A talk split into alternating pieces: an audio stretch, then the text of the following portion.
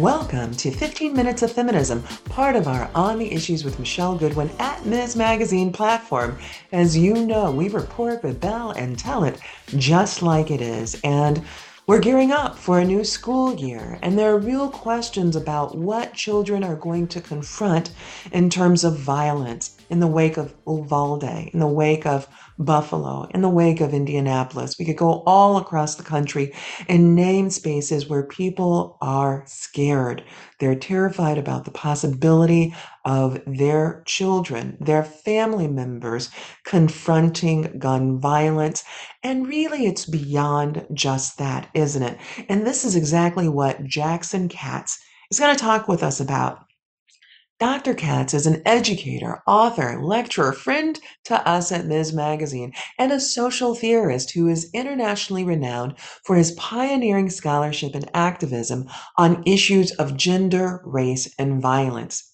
He has long been a major figure and thought leader in the growing global movement of men working to promote gender equality and prevent gender violence. I couldn't be more pleased and to have him on this episode. It's such a pleasure to have you back with me on the show, Jackson. Thank you so much for joining us as we are thinking about back to school at a time in which there is just such toxic masculinity that we've seen the Uvalde shooting, we've seen that in so many instances in Buffalo, across the country, right? We could just name state by state, city by city but parents are sending their kids back to school with protective armor in their backpacks.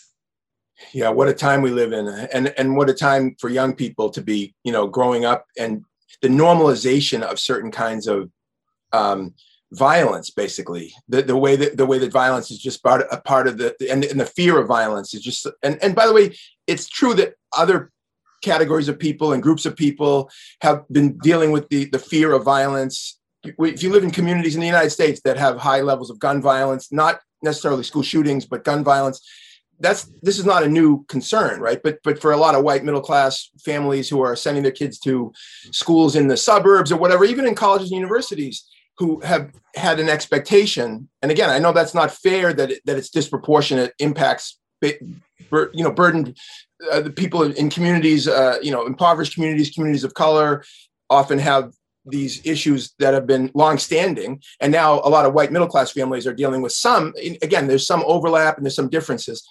Um, it's kind of pathetic that it's become so normalized in every different community in the different ways that it manifests itself. But let's be honest, the vast majority of violence in our society uh, interpersonal violence is done by men against women, men against other men, men against people who aren't women or men, in other words, beyond the binary. The, the issue really is what is going on with men? Why do so many men use violence, um, you know, in various ways? And what and, and and and let's be honest. I mean, your your opening sort of question invoked the the, the the, the gun culture, and we have this crazy gun culture in the United States and it's it's it the, the carnage the the millions of people literally who have been both either murdered or injured over the past you know 40 or 50 years is just astounding. And it's astounding how normalized it's become. And and yet by the way last thing it's amazing how so few people in the mainstream conversation are willing to say out loud that it's men committing the overwhelming majority of that violence. Again it's like it's like I feel like I'm the you know the emperor has the kid and the emperor has no clothes. I mean, I'm not the only one, but I mean, I've been doing this work for a long time, trying to say, let's have an honest conversation about masculinity and masculinities. Why are so many men using violence? What is the what is the you know there's a reason why why men use violence why and why women a tiny fraction of violence especially gun violence is done by women it's a gendered reason and feminist theorists and activists and, and others have been talking about this for decades, but getting into the mainstream conversation has been an incredible uphill climb. So I'm wondering about why that is, and I'm going to get to that question. I really appreciate this opening. So, what is toxic masculinity? Because some people might be saying, well, you know, that just sounds like hating men, this toxic masculinity stuff. So, help our listeners and others understand what you mean by toxic masculinity. Well, to be honest with you, Michelle, I don't use the term toxic masculinity. I mean, I, will Okay. I'll, I'll, ex- I'll answer your question, and I think it's an important conversation. But m- men like myself and others who do the work that we do in the, you know, uh, you know, working with men and young men, and I work with everybody, not just men, but Mhm. I, I never use the term toxic masculinity. I don't think it's a, a Mhm. useful term. And I'll, I'll I'll tell you there's many reasons, and I know for the for the sake of brevity, I'll just give you a couple of key ones. Um, toxic masculinity to me is a internally almost internally contradictory because toxicity suggests an organic substance, a, a poison invading an organic substance. But masculinity is a social construct. It's a political construct. It's it's based in structures of power, what both in the family and in the in the community and in other institutions. And so, thinking about an organic agent on the one side, uh, or excuse me, a toxic poison agent on the one side and a social construct on the other, those are those aren't those are two different things. And the other thing is when we use the word toxic masculinity, people often think of the individual, his toxic masculinity. There's something wrong with his wiring. He's he's an abusive guy or he's he- his behavior, his characteristics are somehow problematic. My argument is this is not about individual pathology. This is a structural problem. It's, it's, it's like saying racism is an individual, toxic racism. It's like racism is a structural problem. Individuals manifest that and they should be held accountable for their behavior, just like men are individually representative of a larger systemic force, but they should be held accountable for their individual behavior. And so, so, so, so that's one of the reasons why I have a problem with the word toxic masculinity. And the other is just that I, I do think it's a shutdown word. I think a lot of men hear the word as a criticism of their very essence of their quote unquote manhood. And you could say, well, that's not true. We're just talking about the bad behavior. But I think, I think if the goal is bringing men into the conversation, as Loretta Ross says, calling them in rather than calling them out, Yeah, she's been doing real work in that space, saying that we need to revisit the whole cancellation culture. Yes, but so if you want, if you don't want men to shut down, if you want them to be part of the engaged in the conversation, beginning with a term that is somewhat alienating to a lot of men, doesn't work. By the way, the men who are not, uh, uh, who are com- the men who are comfortable with the term toxic masculinity, generally speaking, are already there if, in a sense in a sense i mean in other words they're already Mhm. supportive of the general feminist understanding of the world and, the, and and gender justice and fairness they're not the problem i mean i'm not saying that everybody including myself has got it all figured out and is in any way perfect i'm just saying if we want to expand you know the, the, scope of our ideas and the reach of our ideas we have to be reaching Then lots of men. language really matters. All right, so so then with with that, then what do you think then, as the term is used, um, what are people trying to say by using that term, and then why substantively haven't these issues been covered in mainstream media? Right. I, I mean, I think what people really generally refer to when, when they say toxic masculinity is abusive behavior of some kind. Uh, You know, whether it's whether it's sexual entitlement or aggressive behavior or violence when it's uncalled for, uh, or you know, performative uh, violence or dominance. You know, it could be everything from you know mansplaining to you know to you know you, you know shooting up a school. But but it's it's generally speaking referred to as bad behavior that is engagement in by men or young men that is in some way connected to a, a gendered understanding of, of manhood. I, I think one of the reasons for the resistance to talking honestly about men and violence is it's similar to wh- white people not being resistant to talking about racism. It's like, it's not me. Oh, yes, I see it's a problem, but I'm a good person and I'm not racist and I don't act in racist ways. And I think a lot of men get defensive, just like a lot of white people get defensive around discussions about, about racism. Um, because we're talking about larger systemic forces rather than just individual failings. Um, So you're really one of the leading experts in the world studying in this space. And, you know, I'm wondering then how people come to understand its reach because you're right. Some people may reduce this to it's the one off. It's the one individual who was upset that his girlfriend um, dumped him or, you know, or said goodbye. And then he shot a few people. Or it is the one guy who's upset about something and then shoots people at a grocery store um, in Buffalo.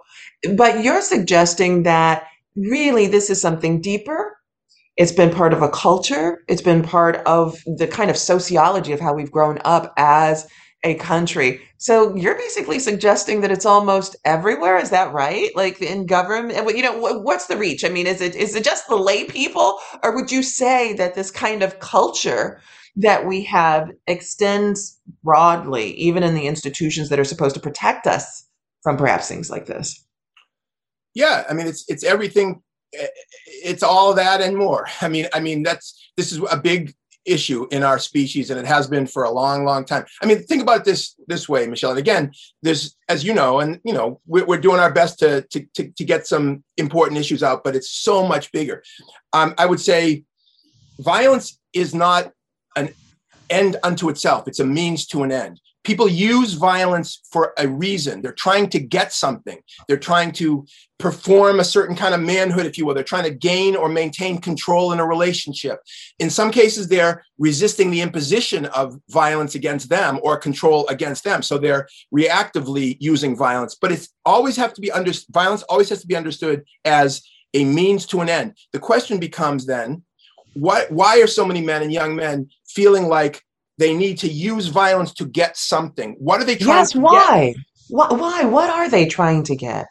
Well, in a large part of the uh, of the uh, equation, again, I'm not totalizing this, but it's respect. If they want to be, they want to feel like they're uh, being validated as men, they're being successful as men, and if they can't get what they want through nonviolent means, they're going to take it through violent means. And, and by the mm. way, this is true of interpersonal relationships. When men are in a heterosexual relationship are abusive to their wife or their girlfriend, it's it's it's often, if not always, about using violence to get something from her, to gain compliance, to punish her for transgressing against his authority. It's not just uh, comes out of nowhere. This is, by the way, very similar to the, the insurrection. You know, it's like these are. I was know, just thinking about yes. that, Jackson. This is January sixth. I'm That's imagining right. it as you're speaking. That's right. They could the the the, the, the right wing, you know, in, and largely white, but not exclusively, but overwhelmingly men, but not exclusively, white men who couldn't get what they wanted, which is the reelection of Donald Trump through democratic means, they're going to take it by force, which is, by the way, this is all happening. So at the micro level in relationships, at the macro level in politics. I oh mean, my gosh, this is really chilling. But you're right, because that's what is, that was what was coming to mind for me. And it's even in the backdrop of discourse today already being queued up about the investigation of the former president, about the search of Mar-a-Lago so much.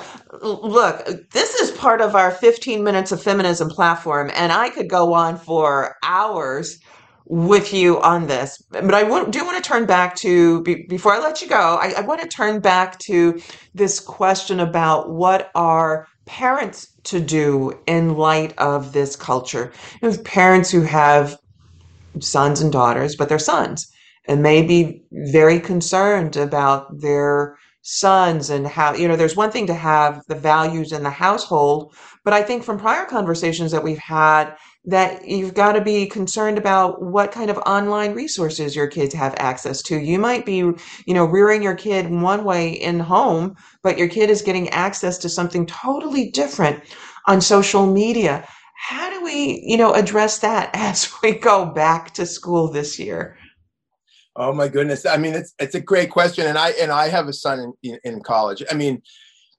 wow. Um, how do you how do you how do you summarize this? Let let me let me put it this way. Um, I think we need to redefine strength in men. Okay, so I think a big part of what a lot of young men want is to be strong or to be seen as strong, and yet all the models, are, are most many of the models that they hear of quote unquote masculine strength are these cartoonish ideas of strength that do not meet the moment in the 21st century. They, they, they're, to say the least, they cause huge problems in terms of heterosexual men's interaction with women because a lot of these women want to be treated with respect and dignity, and yet for, for obvious reasons. And yet, a lot of men are hearing from the Andrew Tates of the world and other influencers on social media, as well as the former president and his followers, politically and, and otherwise. They hear that being a man means you're powerful physically, you don't take you know stuff from anybody. You you never back down when you're in a fight or in an argument. You you know you, it's like it's like all these really cartoonish and i i would argue self-defeating ways of thinking about manhood. If parents can help their sons think about being strong is not just about physical strength. It's about moral courage. It's about taking risks. It's about speaking up when you see injustice. And even if people at the, in the moment criticize you, like your friends at a party and they're doing something that you think is uncool, and you figure out a way to say that's not cool. We, we shouldn't be doing this. That's an that's that's an exhibit exhibition of your strength and your character. It's not a it's not about weakness, even if in the moment it might cause some awkward interaction with your fellow, you know, with your fellow men. Can I also say one other thing, Michelle? Yes. Before our time. Yes. Okay. Yes. We need more men who have the guts to speak out about abortion rights and about about about the threats, not just the threats, the it's the actual the actual diminution of women, uh, women, especially women's uh, basic fundamental uh, bodily autonomy. And there's an awful lot of men who agree that it's wrong and that, that the country's going backwards. But I think those men have to find a stronger voice and I and I know that a lot of men are filled with anxiety about that, which I appreciate because it is women's leadership that is in the multiracial, multi-ethnic sense that is driving, you know, the, the the, the reproductive justice movement. But men have an incredibly important role to play, both personally and politically. And I think that we need to get over. Some of us have to get over our anxieties and just start speaking up because we need more men in the public conversation, not just in private supporting women and others who can get pregnant. We need more men publicly saying this is not okay. We, we are we are going to stand with these women, and we're going to stand with our with our brothers as well, and say this is fundamental issues of justice and fairness and equality, and and we're not going back, and we're not going to let we're not going to allow women to just stand alone in in make in, in struggling with that with that issue or or any number of other issues. So I, I I would say to men, especially men who are influential whether in their families, but in their communities, in their workplaces, we need more leadership from men. We need more men's, adult men's leadership. And if we want to have boys and young men who are rising to the occasion of the of the 21st century, we are, we need adult men who are modeling that for those boys because it's the pressure on young guys like high school students and college students the, the, the peer, they're in adolescence and late adolescence and the intense pressure on them to conform is, is, is can be overwhelming and it, it eases their burden a little bit if they see adult, powerful adult men saying this and modeling it for the for the young men. Well, with that, Jackson, I want to thank you for joining us for this episode of 15 Minutes of Feminism counted in our own feminist time. And I am so hopeful that you are going to come back and join us again. I really enjoy being in conversation with you and li- and likewise, Michelle, I I I love your your activism and your uh, and and it's it's an honor and pleasure to be uh, in dialogue with you. Thank you. Yes, and listeners, that's it for today's episode of 15 Minutes of Feminism, part of our On the Issues with Michelle Goodwin at Ms. Magazine platform. And I want to thank my guest, Dr. Jackson Katz, for joining us for a very critical, important, urgent conversation about matters involving male violence, systemic male violence, what many people are describing as toxic masculinity, but which he urges us to rethink. And I want to thank you, our listeners. I thank you for tuning in for the full story, and we hope that you'll join us again for our next episode where you know we'll be reporting, rebelling, and telling it just like it is. And for more information about what we discussed today, head to MsMagazine.com and be sure to subscribe. And if you believe, as we do, that women's voices matter, that equality for all persons cannot be delayed, and that rebuilding America and being unbought and unbossed and reclaiming our time are important, then be sure to rate, review, and subscribe to On the Issues with Michelle Goodwin at Ms. Magazine in Apple Podcast, Spotify, iHeartRadio, Google Podcast, Stitcher, wherever it is that you receive your podcast. We are ad free and reader supported. Help us reach new listeners by bringing this hard hitting content in what you've come to expect and rely upon by subscribing. Let us know what you think about our show and please support independent feminist media. Look for us at MsMagazine.com for new content and special episode updates. And if you want to reach us, please do so. Email us at ontheissues at MsMagazine.com and we do read our mail. This has been your host, Michelle Goodwin, reporting, rebelling, and telling it just like it is. On the Issues with Michelle Goodwin is a Ms. Magazine joint production. Michelle Goodwin and Kathy Spillar are our executive producers.